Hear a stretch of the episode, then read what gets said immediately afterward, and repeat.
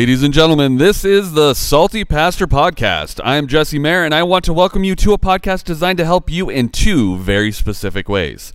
First, our goal is to give you a deeper understanding of the Bible. Every Tuesday is a deep dive on a particular passage or passages in the Bible. The more you listen, the longer you listen, the more you're going to understand about the Bible. Second, when you really begin to study the Bible, you begin to understand that the Bible is a story about you and God. It talks about Jesus, who he is, what he is attempting to do in this world, and it talks about what Jesus says about you, who you are, and what you need in order to discover your true self and what the purpose of your life is. Let's welcome our very own salty pastor, Dr. Douglas Peake.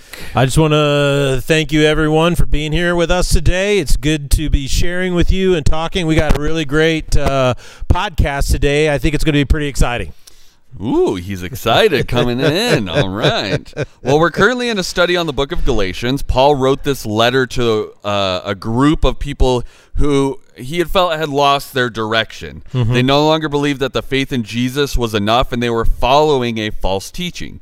Therefore, the letter Paul wrote them was to help them get back on track mm-hmm. and no longer be influenced by this teaching. Yeah, and I think it seems that uh, even though he's making a very technical argument for these people about the law and faith, the underlying principle is really powerful because to me it seems that many people have lost their way. They need encouragement to get back on track. The, the one downside of affluence, you know, and everything is going well, is that we we can kind of lose our way, you know, mm. and then we kind of just start adopting anything and everything. We just try this or that or the other as human beings. And you see that in our culture. Our culture in general, over the last uh, 35 to 40 years, has tried to convince people that uh, Jesus is completely irrelevant. Uh, there's an organization called uh, People for the Freedom from Religion. They're goal is to have a completely secular society. And their point has been and is kind of been picked up as a virtue from the media is that you have the freedom to believe whatever you believe just do it in the privacy of your home don't bring it into the public square mm. which of course is a ver- is the violation of our constitutional rights right you know right off the bat but what happens is if you live in a way where your life has no spiritual significant uh, significance, your wants become the most important thing in your life. And then your truth becomes the most important truth. It's a it's a philosophical solipsism, and that is is that since I can't verify you even existing under this premise, then what you really want, what you really care about, is really pretty irrelevant because my truth is so important. I, I couldn't think if you're a married person, uh, the quickest way to get divorced is to live with that secular philosophy. Well, my truth is the most important. I'm going to pursue my truth, and it doesn't matter what your truth is. I'm just going to yeah. Do. Yeah, uh, it, your your truth is irrelevant. Um, but the downside of it is this way: is what if your truth is to be a person that is codependent on other people. Eh, that's a that's a bad place to be, right? Right. So you see both sides of that coin all come down to the fact that you put yourself in the center of your universe. You see, so either you become entrapped as a victim or you become disconnected because of arrogance. And so that's kind of what our world has produced. And you look around you, you know, I talk to young ladies who want to get married and they're they're always saying the same thing and that is is that is there a, a guy out there who's not a narcissist? And I talk to young men who want to get married and they say is there a woman out there who's not a narcissist? And it just seems to me that uh, either we've just gotten so comfortable throwing that word around, or there's an issue of people finding other people that are truly care about others right. in an authentic way. I think that's what our culture is producing. More and more people in our society live alone. More and more people in our society, uh, in the as adults, are single. Um, I think that is an outflow of these philosophical things. Jesus is irrelevant. God's irrelevant. Your truth is the most important. Your wants are the most important. And so the end result is thinking and living this way turns us, I believe, into weaker people. Hmm. You know, when people lose their way, they become weaker people, not stronger people. Uh, people are constantly being offended. Everyone feels like a victim. And as a matter of fact, it's interesting to me today to see people publicly try to compete for how big of a victim they are, you know? I find that really interesting. I've been hurt this way, and Yeah. my hurt is bigger than your hurt. yeah. Oh, yeah. Well, this happened to me, and this too, and this too. right. and I'm also this ethnic group and everything else that makes my, you know, problems even worse. You know, kind of a thing. And it's like competing for who can be the most victimized. It it it it it, it teaches you that you have zero control over your life. It's about weakness, laziness, irresponsibility, everything that makes your life miserable. Uh, it's now become accepted in American Christianity. You know, uh, whole churches were built a- around this model. Now, I believe there's a great sifting happening in the American church right now. Just in the churches, not just our culture. I mean, obviously in our society and culture, it's really up in the air right now, but in the church itself. And that is is that what people are realizing shallow christianity doesn't work fluff is not enough when it comes to the real challenges in life. People are asking questions and they really are discovering i need to be a stronger person. I want to be a stronger person. I, I don't want to live like a victim because that's just depression and anxiety galore I want to be more courageous. I want to know the point and purpose of my life. So I'm concerned about people who've lost their way and seeking encouragement to get back on track. Well, chapter 3 and 4 of Galatians, which we've been working our way through in this series, are definitely linked together uh, in one argument. And this Mm-hmm. argument is kind of directed towards refuting the argument of the Judaizers and their demand that you convert to Judaism in order to follow Jesus. Yes. We don't have a lot of people making this argument in today's world. No, we don't. Therefore, what are the underlying principles he's giving us, and how do those principles apply to us and our world today? Yeah, well, three and four are linked, you know, is one long argument. And verse uh, one of chapter three starts the argument by saying, You foolish Galatians, Galatians, who has bewitched you? In other words, who has tricked you and got you off track? And what I think this underlying principle is when it comes to the ultimate truth, you need to choose really well. Make sure you're not bewitched. This is called a worldview. Now, we might call it a view of reality, and that is, well, what exactly exists? How do you know what exists? As Morpheus asks Neo, do you think that is air that you are breathing? do you remember that? That is that's you you love you love movie references, I don't do you? love the movie references.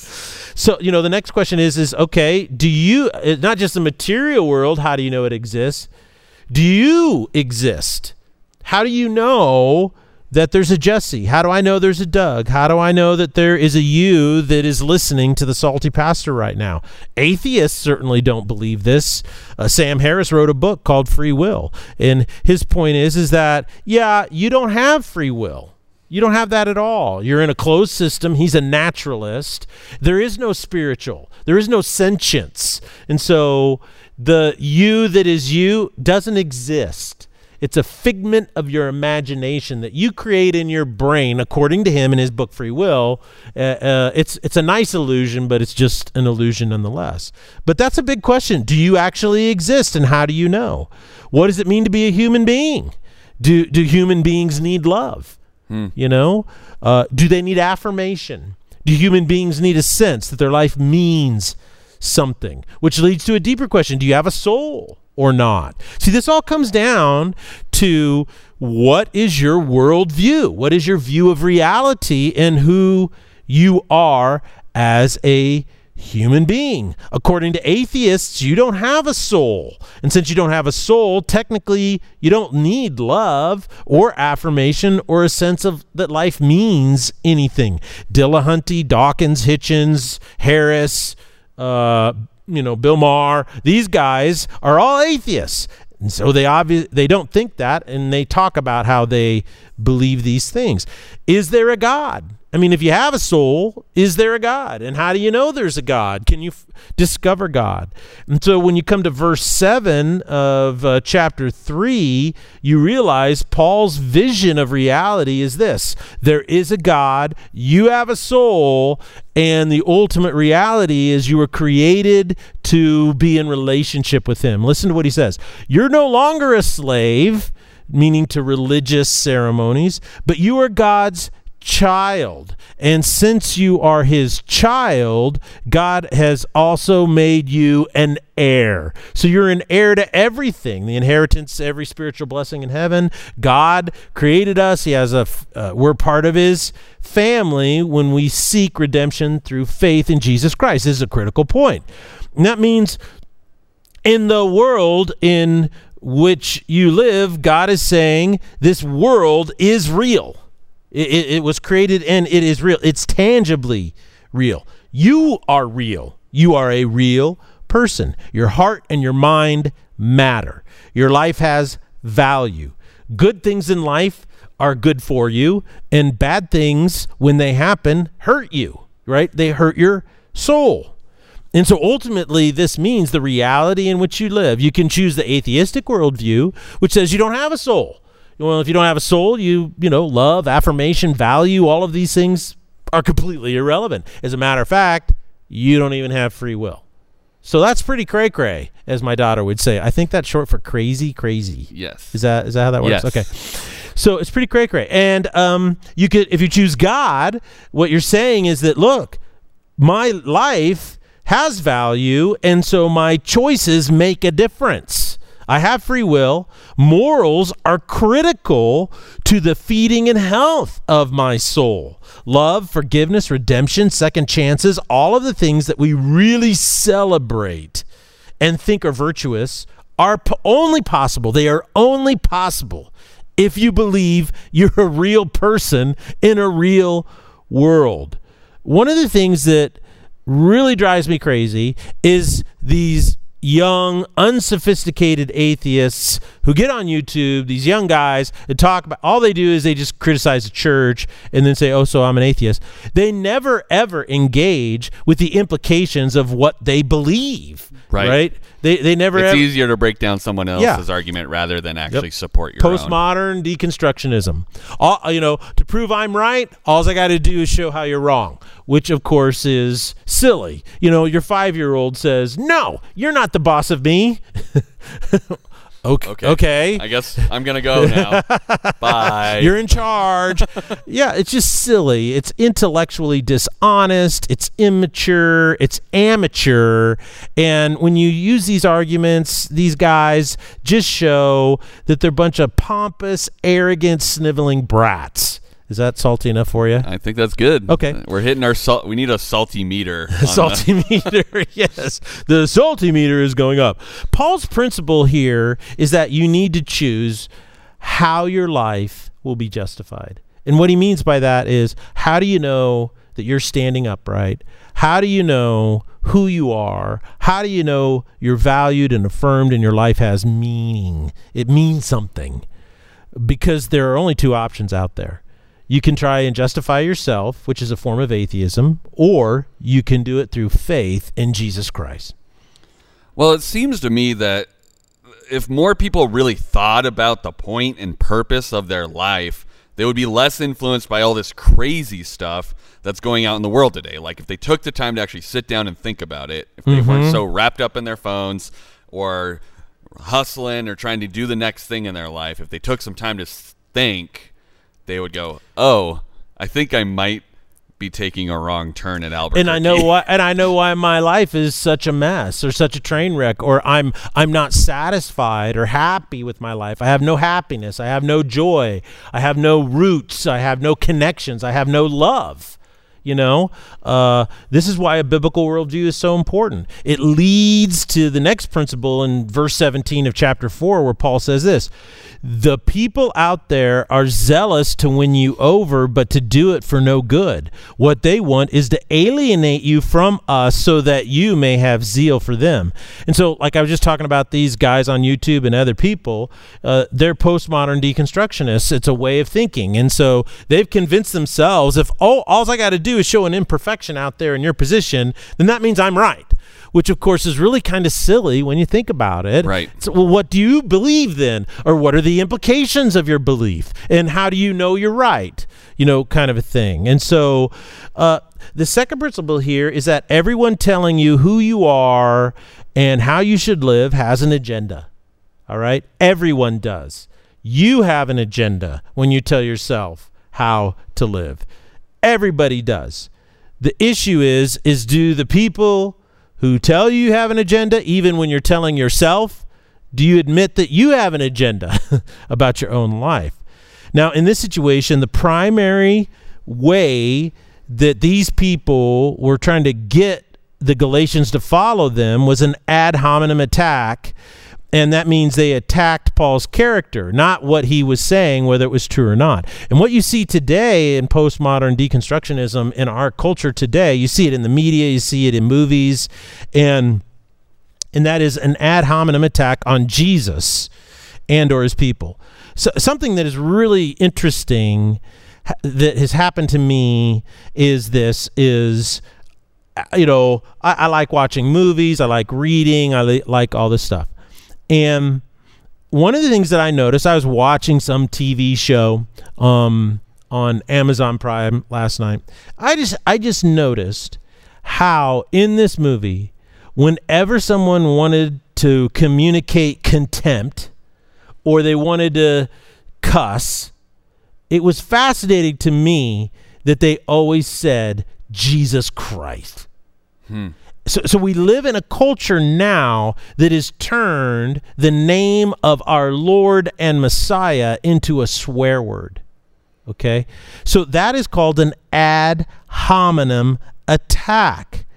Paul shows how they attacked him personally in order to undermine the truth of his position. Today, it's important to note that secular movements and ideologies seek to zealously win people over by alienating them from God you know, in politics, one of the most important things that's happened is that if we can get enough people to vote for us, one of the ways we're going to do it is by denigrating denigrating the church.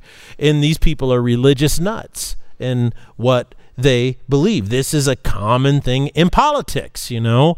Painting the other side is some type of religious fanatic.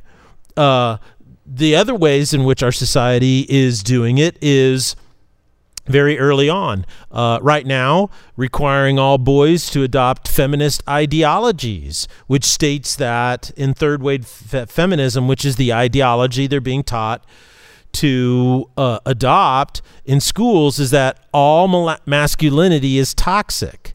Now, is there an agenda there? Obviously. Obviously. You know, um, so I was listening to this gal talk about she's trying to coach guys in how to attract women, right? Or right. meet girls or whatever. And she says this she goes, The most attractive thing about a guy is confidence. Not arrogance, just confidence. So, what's the opposite of confidence for a young man? It's insecurity. Okay. So if I had an agenda as a third wave feminist, I would want the schools to teach that everything about you as a male that's masculine is toxic. So that guy's going to grow up and he's going to be, when it comes particularly to women, what's he going to be? Constantly insecure. Insecure about yeah. how he's supposed to be, act, who he yeah. is. Yeah. And so now, you know, I believe that the world is real. I believe that you are real. I appreciate that. I'm real. I believe that human beings are real. Therefore, they have a soul. And because they have a soul, they need love. They need uh, affirmation. They need a sense that their life means something. And feminism that is being taught in our schools as young as first grade to first grade boys. And this is all, you can document this very, very easily, uh, are being taught that being a boy is toxic. So they grow up, and now you have all of these women going, Why can't I find a guy that I'm attracted to?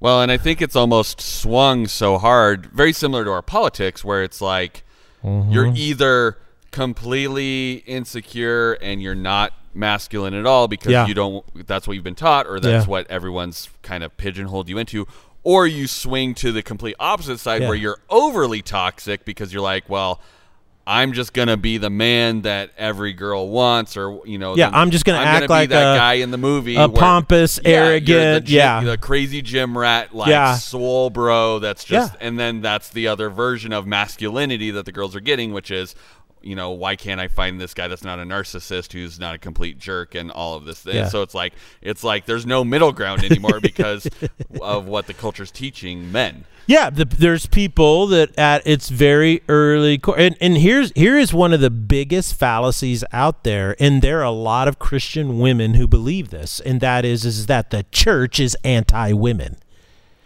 And I think that is the biggest deception out there. If you're a female and you've met Jesus Christ, then and and you believe that his church is some type of patriarchal oppressor of women, then you haven't met Jesus. Hmm. You know, you you are completely deceived by the secular world because Christianity has 2000 years of historical record of being one of the most affirming and uplifting and protective forces for women. Uh, for thousands of years, women found protection where? Not in secular movements or military movements. They found it by going into the church. They found it by going into uh, nunneries and and they found it in the protection of all these things. That's what you wanted. What's really fascinating is even uh, Darwin talked about this. You know, in one of his books, there was an article denigrating the church missionary efforts out there. And he says, look, you know, the guy, Charles Darwin, father of Darwinian evolution and all the birth of secularism and so forth, he, sa- he wrote back in this article and had it posted in the op ed page there in England. And he says, look, you guys are crazy. He goes, I've been out there, and if your your boat ever springs a leak and you wash up on a shore, you'll be very blessed to notice that there's a building with a cross on the top of it. Otherwise, you're more likely to be killed or eaten. Right.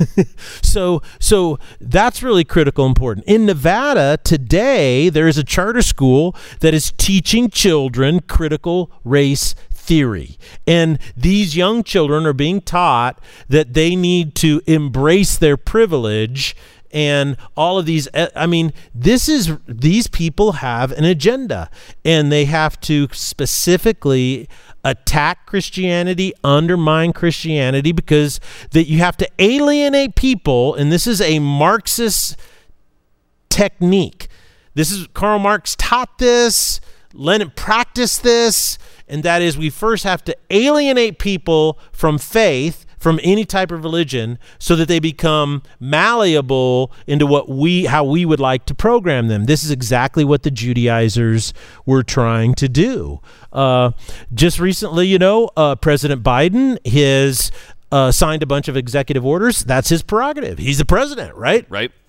And I think that people have a lot of feelings about all the things, but there's one that has really concerned me, and it's the one that says any institution, business, or organization in America that receives any type of federal funding. So that can be translated as far as if you get a tax break, that's a form of federal funding. So this thing can legally you can push it as far as you want. You just have to have some really aggressive lawyers, okay? And this executive order says if you receive any type of federal funding, you must allow students or young people who consider themselves to be of a different gender in how they were born biologically sp- and in one area to specifically compete with their new identity group. So basically, what this means is that if you're a male, you're born a male, right? You can now compete at every level in sports with female athletes.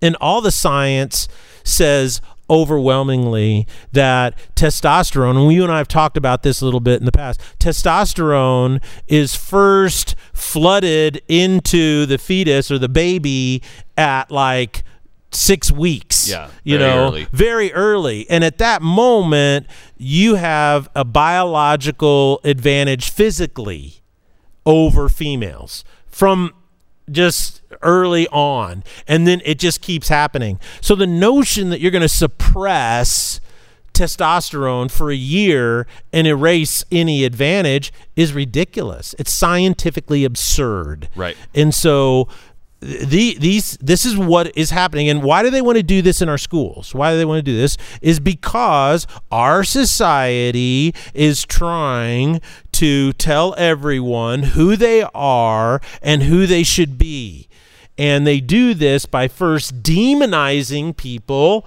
who hold to a more traditional or a, a, virtuous or a biblical worldview. And then once they demonize you into something you're not, which is called a straw man argument and logic, it's a logical fallacy.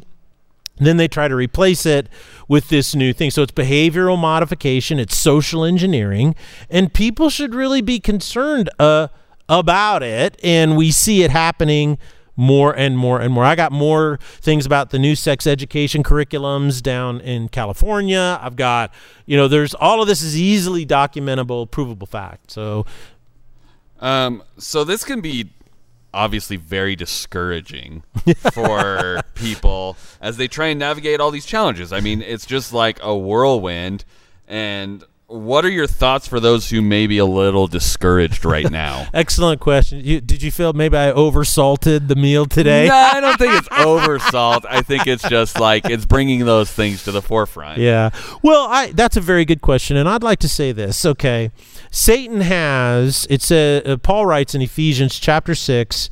Uh, verse 10 and following when he talks about the armor of god he says that you know satan has a tried and true method you know, which are called the schemes of the devil. And this this method is called the game of discouragement. A discouraged athlete on the playing field is a defeated athlete. It doesn't matter if you're stronger, faster, or better. If you're discouraged, you are defeated. Therefore, the primary goal, I think, of Satan's method right now is to discourage you by deceiving you. Like culturally, do you live in the midst of a crooked and perverse generation? Uh, absolutely, you do. if you're a parent or a grandparent and you see your children or grandchildren growing up in this culture, you're rightfully really pretty concerned. I mean, you're like, oh my goodness. However, I'd like to tell you don't be discouraged. God has not abandoned you. Jesus has an opportunity this moment to do his best work in your life, the best work in your family's life. Uh, your church community is now more important than ever.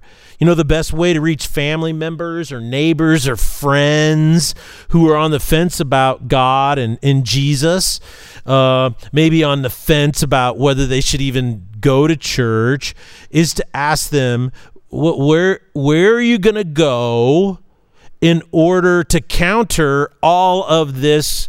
Crazy secular atheistic worldview because this is where it ends up. Where are you going to go to counter all that? It, it, when where are you going to go when your granddaughter comes home and, and tells you, you know, hey, grandpa, you know, uh, gender is a social construct and, you know, you have all this privilege because of this, that, and the other. And you're thinking, dude, I started a company and I worked my rear end off and sacrifice so that you could have a better life so that the school system could tell you that I'm the problem with America. Right.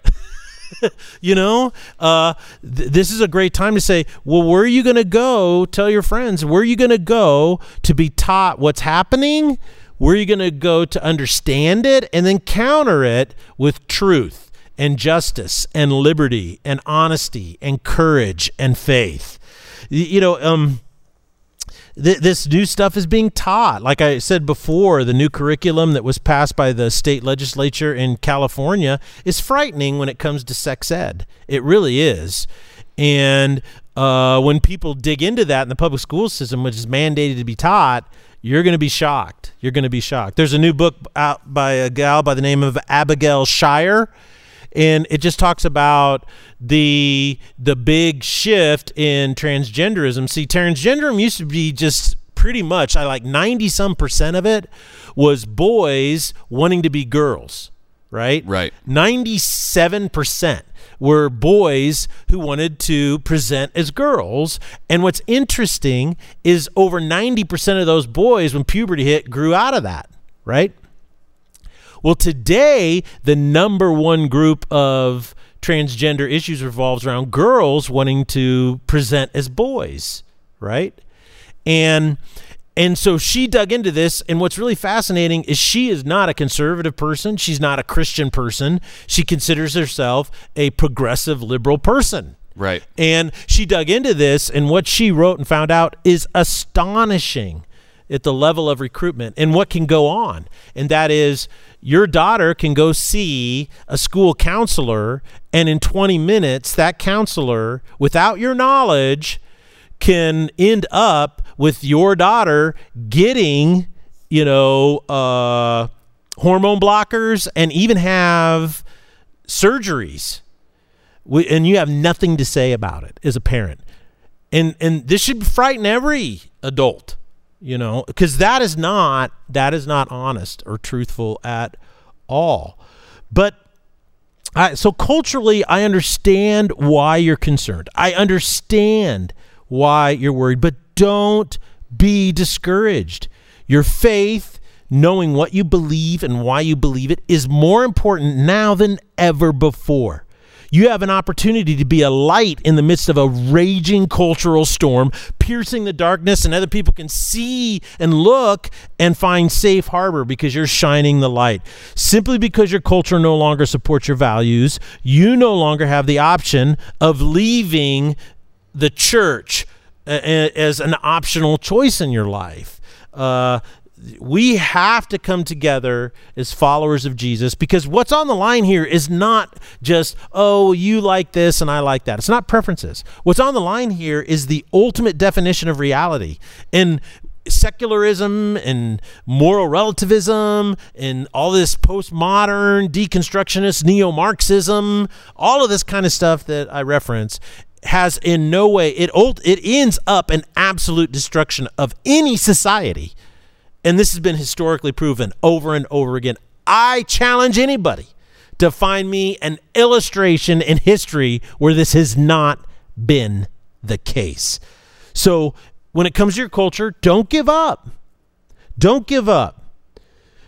Find a reinforcing community of faith. Get focused on the message and the reality of Jesus Christ. And you, if you don't do this, the world will chew you up and spit you out. If you do this, if you find this, then what will happen is you will become courageous, you will become strong, you will find purpose and meaning and value and love and connectivity and community in your life. Now, I know politically too, some people are discouraged.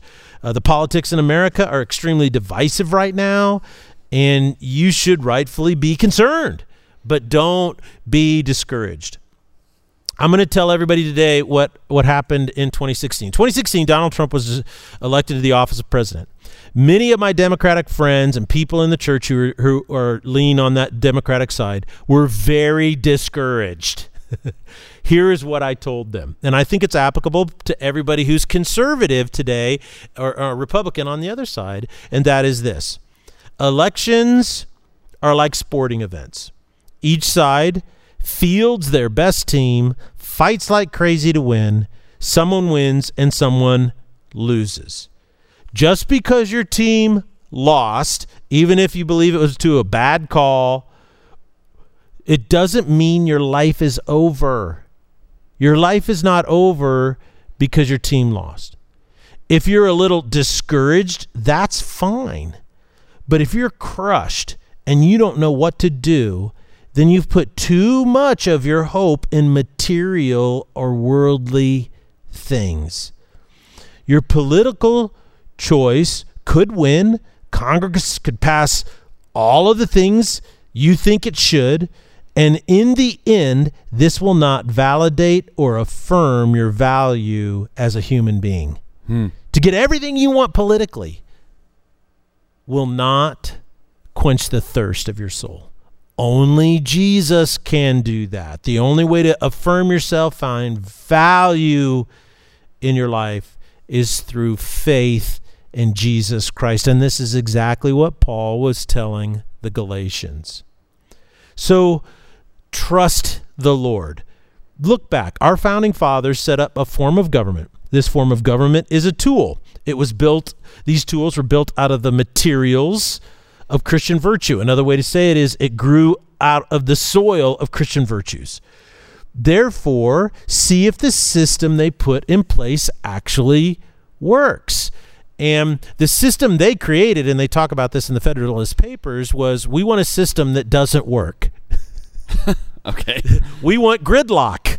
We want the government to not be able to do anything. We want that. Right. Because we want a limited government. We want to limit the influence of the government. And so, politically, what I would say is during this time, if you find yourself discouraged, exactly what I told people on the other side in uh, 2016 is just trust and see if the system they put in place actually works. And then, second of all, is do the work of convincing and bringing people back to an authentic definition of what it means to be a human being. Um, in in church circles, we use Christian language, Christianese, and so we say a biblical worldview. Right. But people are like, okay, what is that? Now, my mom, and my mom is going to listen to that. I love my mama. She's awesome. And my mama has been in the church since she was a little child. And she went to Bob Jones University and graduated from there. She worked for Kansas City Youth for Christ for years. Uh, she has been steeped in the church. She was a worship leader in the church growing up, you know. And I see that, saw my mom always leading um, music or leading worship. And so, anyway, long and short of it is my mom has been in church her whole life. And so now my mom is 89 years old. And l- about three weeks ago, she said, You know, it's interesting. You were talking about a biblical worldview, and then you explained it. And she said, You know, son, I have heard that my whole life, and I never knew what it meant. So thank you for finally explaining that Yeah. to me. And I go, see, when we use Christianese, uh, we use it to, uh, well, technically to streamline causal distinctions in order to make statements short. But in that, we lose the meaning. Right. And what we're really talking about here is a definition of reality. What is a human being? And are you one? And so, what I would say is that this is why doing the hard work of knowing what you believe and why you believe right now will be the best thing you will ever do in your life. Hmm. Well, that gives us a lot to think about going into Sunday. Um, I just That was pretty salty. Yeah, I appreciate. I like you were salty, but I think the important thing is that we we focus on, especially the stuff you're talking about at the end. It's like, yeah, we need to be aware of what's going on, but we don't need to be discouraged or crushed over it because ultimately we need to have faith that things are going to work out the way that God has planned, and Mm-hmm. we need to have faith in our Father in heaven, not in what's happening here on the planet. So. Yes, yes. Um, so I appreciate that. Thank you guys so much for joining us today. Make sure you tune in on Sunday. Pastor Doug's going to be kind of doing the third part of the Salty Pastor experience, which is preaching the sermon on Sunday um, and the tie up this whole portion um, that we're studying in Galatians. We just appreciate you guys joining us. Make sure you like and subscribe if you're watching on YouTube. Leave us a review if you're on uh, Apple Podcasts. Otherwise, we will see you on Sunday here at Foothills Christian Church. Blessings, everyone.